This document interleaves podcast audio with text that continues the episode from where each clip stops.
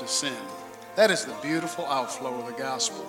Hey, thanks for joining us here at the church at Suncoast. Take your Bibles and let's get into God's Word.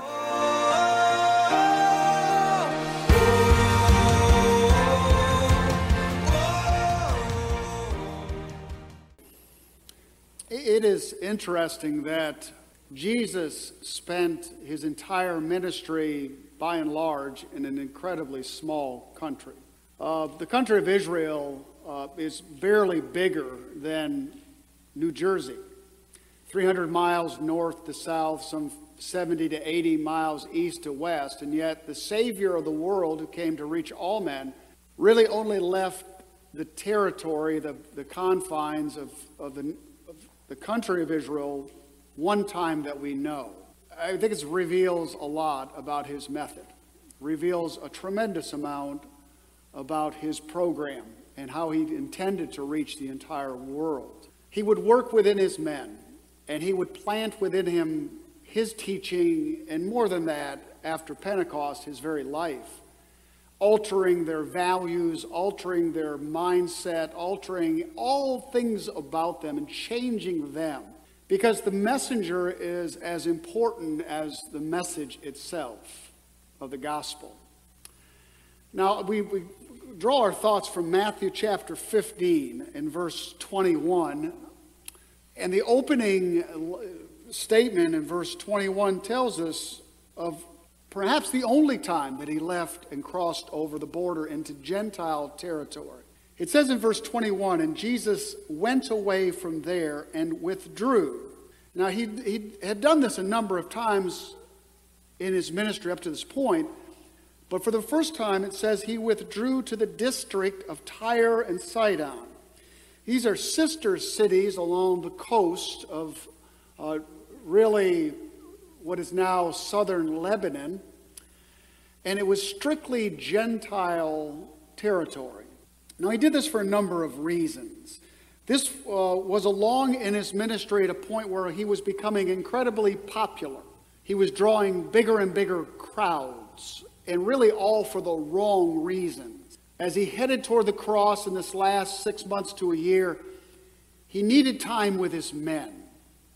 And not only that, the opposition to him was growing.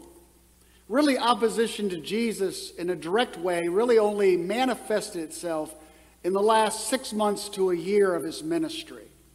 But he was running into more and more trouble in the nation. So, wanting time with his men, wanting time away from the opposition, and wanting some peace and quiet for a bit, but also to run into, in God's providence, a woman in this district of Tyre and Sidon. A couple notes about Tyre and Sidon before we move on and introduce you to the woman that comes to him. Tyre and Sidon have a tremendous history. At this time, they were uh, Grecian in their culture. They, of course, were dominated by Rome. Um, they were the manufacturer of, really the only manufacturer of the color purple in the first century. If you were to mention Tyre throughout the Mediterranean basin, what would come to people's mind is this is the place where purple, the color, was first created. It was rare, it was expensive, uh, it, was, it was drawn from shellfish, drawn out of that, the basin of the Mediterranean in that area. Um, an interesting note about Tyre itself it took 9,000 shellfish to produce one gram of purple colored dye. Around the outskirts of the city of Tyre and most likely Sidon also were piles and piles of rotting shellfish. The odor was um, intense. Uh, it was the color of royalty. Because it was expensive, because it was uh, difficult to obtain, only royalty colored their clothes and robes in purple. Uh, keep that in mind as we go on. Uh, it had been conquered by Alexander the Great, and Alexander the Great would leave Greek culture and soldiers behind. And so this area of Tyre and Sidon was Greek in its culture, influenced this woman in this way. That was her, not her nationality, but her lifestyle. Uh, it was also very cosmopolitan, it was very progressive. Uh, this was um, probably an upper echelon from the country of Israel, that this area was uh, more prosperous. So the woman that came to him was most likely well to do. Back to the story in verse 22 and behold, a Canaanite woman. That was her national origins. She was a Canaanite. Um, Mark tells us that she was a Syrophoenician. That was the area that she was at, and that she was a Greek Gentile. So this Canaanite woman from that region came out and was crying. Uh, the construction of the Greek tells us that she was rec- crying out repetitively, constantly, over and over. She would not give up. And this is what she said Have mercy on me, O Lord, son of David. My daughter is severely oppressed by a, by a demon. G. Campbell Morgan writes this No doubt her background and her religion was the worship of Ashtoreth. The worship of Ashtoreth perhaps had sufficed her till then, but when the dark day came and the demon entered her child, and she cried and wailed to the goddess Ashtoreth, there was no answer. And that's basically the answer all religions in any form give us when life falls apart and those who we love are suffering and we want answers, we want healing, we want a remedy. Her God was silent. And so she had no doubt heard of Jesus of Nazareth. His popularity, this shows how famous he had become, and she came to seek him out. Notice verse 23 But he did not answer her a word there was silence. but for the woman, no answer wasn't no. And so she persisted. Now, Jesus does nothing by accident. Every move of his life, every expression that he does, everything was for purpose. Jesus had the ability in his teaching to have several crowds around him, several people around him, and yet through his actions and through his teaching to teach all of them at one time. Let me show you what I mean. It is important to understand the psyche of the disciples as they entered into strictly Gentile surroundings. You can imagine leaving your country and going into a completely different setting. They were off their, their kilter a bit, they were off the norm, but more than that, no doubt, as Jews, they were battling, battling prejudice. Let me show you what I mean by the feeding of the 4,000. We're going to skip ahead a little bit because I want to show you a contrast be- between the feeding of the 4,000, which is going to happen up here in Gentile territory, in versus the 5,000 feeding of the strictly Jews down in Israel. So skip ahead. We don't do this very often because we're going to get to this feeding, but I just want to show you the difference in verse 32. Verse 32 of chapter 15, it says, When Jesus called his disciples to him, he said, I have compassion on the crowd because they have been with me now three days. There's the crowd. It's up in Gentile territory on the side of the coast of the Sea of Galilee that Mark tells us is Decapolis. He gathers together 4,000 of mainly Gentiles, and after three days, he goes to the disciples and said, I have compassion on the crowd. They've been with me three days, they have nothing to eat. We won't go back there, but the feeding of the 5,000, the very first day they gathered all together, the disciples come to Jesus at the end of the first day and say to him, The crowds are weary, they're tired, they need to go find something to eat. They're the ones who bring the need to Jesus. Why? Because these are fellow Jews and they care about them. Here for three days, the disciples stand back from these Gentiles. They most likely have their own food. They have no concern for the crowd. This is the prejudice of the disciples to these Gentiles. So, back to our story down in verse 23, when he says he was silent, there was no answer. I believe he wanted to hear the crying of this Gentile heart for a need to him to heal her daughter. He wanted the men to see that the Gentiles bleed the same red blood that the Jews do. One of the things all of us, if we were honest, are born with a sense of prejudice toward people and cultures and things that are different. Whatever setting you were brought up, whatever horrible perhaps thing you heard in your home about other types of people, I'm here to tell you when Jesus Christ invades the life, he breaks all those barriers down. He helps us to see that there is not many races, but there is one race, the human race, and there are distinct people groups by the beauty of God's design, and they all need Him. They all need the gospel. They all need compassion and love. Unless you think through this experience the disciples get the message, After the day of Pentecost, when Peter preached to all those people, it was much later, months later, perhaps years later, that he finally ends up, Peter, in the home of Cornelius, the Gentile. And it took a vision from God from a rooftop to get him to walk into a Gentile home. This is how inbred and how ingrained, I should say, in the heart of these Jewish disciples prejudice against this woman.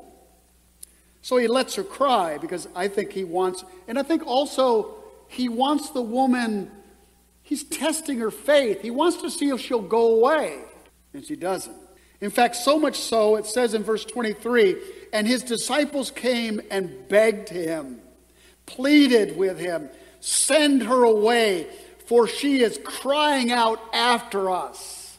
She's getting on our nerves. There's no peace and quiet. Mark tells us that he went into a house and he would have no one to know it. Interesting. But it was impossible for not anyone to know it because she was outside crying out her need. Now, to understand exactly what the disciples were asking him to do, you have to read the next statement because Jesus' response tells us what they actually meant by what they said. And he answered, I am I was sent only to the lost sheep of the house of Israel. What had they requested of him? They had requested of Jesus, Would you please go out of the house, give her what she wants, heal her daughter, and get rid of her? Meet her temporary need, and let's go on with our meal inside the house, our peace and quiet. Just fix her, Jesus. They had watched him do it before. They knew he could do it. They wanted her out of their earshot. And they said, just, just go heal her so we can get rid of her. But beyond what they wanted Jesus to do, Jesus cared more than just the healing of the woman's daughter. He wanted the woman's heart. He wanted her to come in faith and believe on him. He wanted to teach his men that people are not projects for us to fix, but individuals to love and minister the life of Jesus Christ to. In his delay and in going to her, he was communicating all these things. Notice verse 24. He answered, I was sent only to the lost sheep of the house of Israel. Notice how he speaks into the very prejudice of the disciples. What was, what was speaking to them in their heart, he was echoing in their own ears. As they sat with their Jewish friends, perhaps in the house, as they sat with their Jewish Messiah, with their Jewish setting, he was a Gentile outside. And in many of their hearts, it is very possible that they thought, this is a Jewish Messiah that you have nothing to do with. He was sent to the lost sheep of the house of Israel, not to you. He is perhaps echoing in out loud what they're saying in their own hearts. Now, at this point, he probably goes outside the house or allows her in because in verse 25, but she came and knelt before him, saying, Lord, help me. Notice the transition between up in verse 22 Have mercy on me, O Lord, there's the title, O Lord of all, son of David to the Israel. But when she gets Israel, but when she gets before him, notice the three beautiful words of passion and crying, Lord, help me. I, I, just, in my imagination, I see her falling down and looking up into his eyes and seeing not a man with a title, but a man with compassion. A man who she could be simple and plain and clear with him. And this is the place, Lord, notice, don't help my daughter, help me. It's transitioned now to the need of her daughter, who she's connected with through parenting. I get that. I think she was saying a whole lot more than just fix my girl. I think she was saying, along with that, help me. Notice Jesus' response. It sounds cold and indifferent. It is not. Verse 26 And he answered, It is not right to take the children's bread and throw it to the dogs. Did he look around at the disciples when he said the children's bread? Perhaps. Perhaps we weren't there. We didn't hear the inflection in his voice. We didn't see maybe a half smile. We have no idea how he said this. But we do know this the word that he used for dogs was a kind and gentle phrase. There are two types of words back then used for dogs one word in the Greek is, is a word meaning a scavenger, a dog that runs the street and is vicious and to be watched out for. The second, dog, the second word for dog in the Greek, which Jesus uses here, is a common little house dog. Now, you have pets, whether they're dogs or whether they're cats or goats or whatever you got. You know that over a time they become part of your family. Truth be known, you talk to them as if they were your kids, your babies. You, uh, you play with them, they become a part of your homes. This is the term Jesus uses. It's not right that you take the children's bread and throw it to the dogs. Notice her quick wit. Greeks are known for this. They're fast comebacks. But she said, Yes, Lord. She doesn't notice the humility. And the disciples are watching all this. Here's a woman that has seemingly been rebuffed, and yet she refuses to be cast off. She says, Yes, Lord, yet even the dogs, the little pets, eat the crumbs that fall from their master's table. One writer writes it like this about the woman Against prejudice she came, her own. Against silence, she persevered. Against exclusion, she proceeded. And against rebuff, she won. Notice his response. Verse 26 Jesus answered him, O woman, great is your faith. Be it done to you or for you as you desire. Matthew tells us that her daughter was healed instantly Mark tells us that she left there, went home, and found her daughter completely healed. And I would suggest to you that more than just the healing of the daughter was accomplished that day. I think the mother had seen something more than a healer, had seen a Savior who was willing to reach outside of the borders of his own people in a very refreshing way to meet a woman who was not chained down by the religion, really of any religion.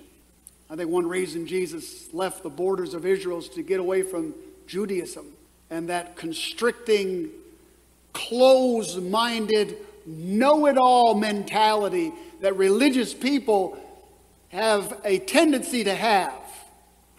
Guard against that. The longer you know Christ, fight off religion, Fight off the idea that you know it all, that you got it all, that no one can show you anything, that you're restricted in, in what you believe to your little doctrinal statement. Her daughter was healed instantly. Beautiful story. Leave with you three very important points to make, and we'll be done. He always responds to the truest need. He always responds to the very core need of our lives. The reason many times he is silent about the things we think we need is because he is addressing a deeper level need than we have. Man, we all think we need to get back to normal, and we want to get back to normal. We may think we need relief from this or from that. We need an answer to prayer in this area or in that area. But in the interim, the reason he is silent is because he is probing much deeper than the present exterior need. The need to get our eyes off commercialism, the need to get our eyes off the toys of this world, the need to get our eyes off a thousand things that make very little difference in life. We're all staying at home. And haven't we all learned that home is where life makes up its mind, and home is where the most important relationships of our lives are to be nurtured and grown? Some of you have discovered things about your children you would have never discovered not having to have stayed at home. Maybe it's stuff you like, maybe it's stuff you don't like.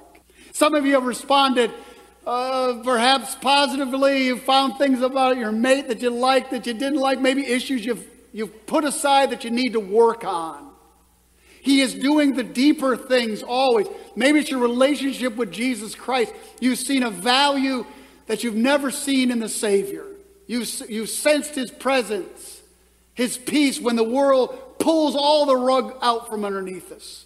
Man, He is always working toward the truest, deepest need and that deepest need is always, listen carefully, it's the most important thing I'll say to you today, is always your relationship with Jesus Christ. Be carefully careless about every other thing in life but your relationship to Jesus Christ. It is everything. It is the, it is the tap root of our life that once it is cut or severed or damaged in any way, nothing is right. Number two, he cares for us beyond fixing everything in our lives. He cares about us beyond our present need because he knows us better than we know ourselves. Uh, a liar will never tell on himself or herself. A thief will steal. The mentality framework that we adopted, or not adopted, but inherited from Adam will never go to the core of our real, real need. Our hearts will always deceive us in thinking I need this and I need that and I need this to work out and that person needs to straighten out and, and, and all, it's all the exteriors around me. It's my daughter who's possessed of a demon. It, it, it's, it's the person that's tormenting me. And yet Jesus says, no, I care about you more than fixing stuff and leaving you alone. Number three, he rewards humility that takes place in the lowest place. Humility that takes the lowest place. Here's this woman on her knees. Here are these Jews, these disciples who had much to learn about their attitude towards this woman. The ironic thing about this woman coming from Tyre and Sidon in this region, the place that developed purple as a color of royalty. When Jesus Christ was crucified, was beaten, one of the things they put on him was a purple robe, most likely given to him by Herod, the king. They mocked him for that. Here he was in the region that produced the color purple, that possessed much wealth because of this commerce. And here among them was the true king who would one day wear the purple color that they provided and in humility die on a cross to cleanse us of our sins and to bring us into the kingdom. You know, when I read stories like this, I got to wonder if this woman was in the early church, if she was up in Antioch as a member. the people that he touched, I don't think were ever, the, I know they were never the same again. And when the church broke out in the first century, I got to believe she was on one of those seats sitting there listening to the apostles teach. Do you know Jesus Christ as your Savior today? Have you allowed religion to block you from the simplicity of Christ? Come to Him today and know Him. Let's pray. Lord Jesus, thank you for the passage before us. Thank you for the master teacher who's teaching his disciples, those who follow him, the joy of reaching one person for Christ in a region where they were incredibly uncomfortable, that he cared for all humanity, all of us, every human being he died to save. And every human being can cry out to Jesus and be born again.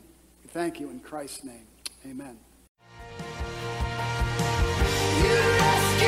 Hey, thanks for joining us today at the church at Suncoast. We pray that the message was a blessing to you.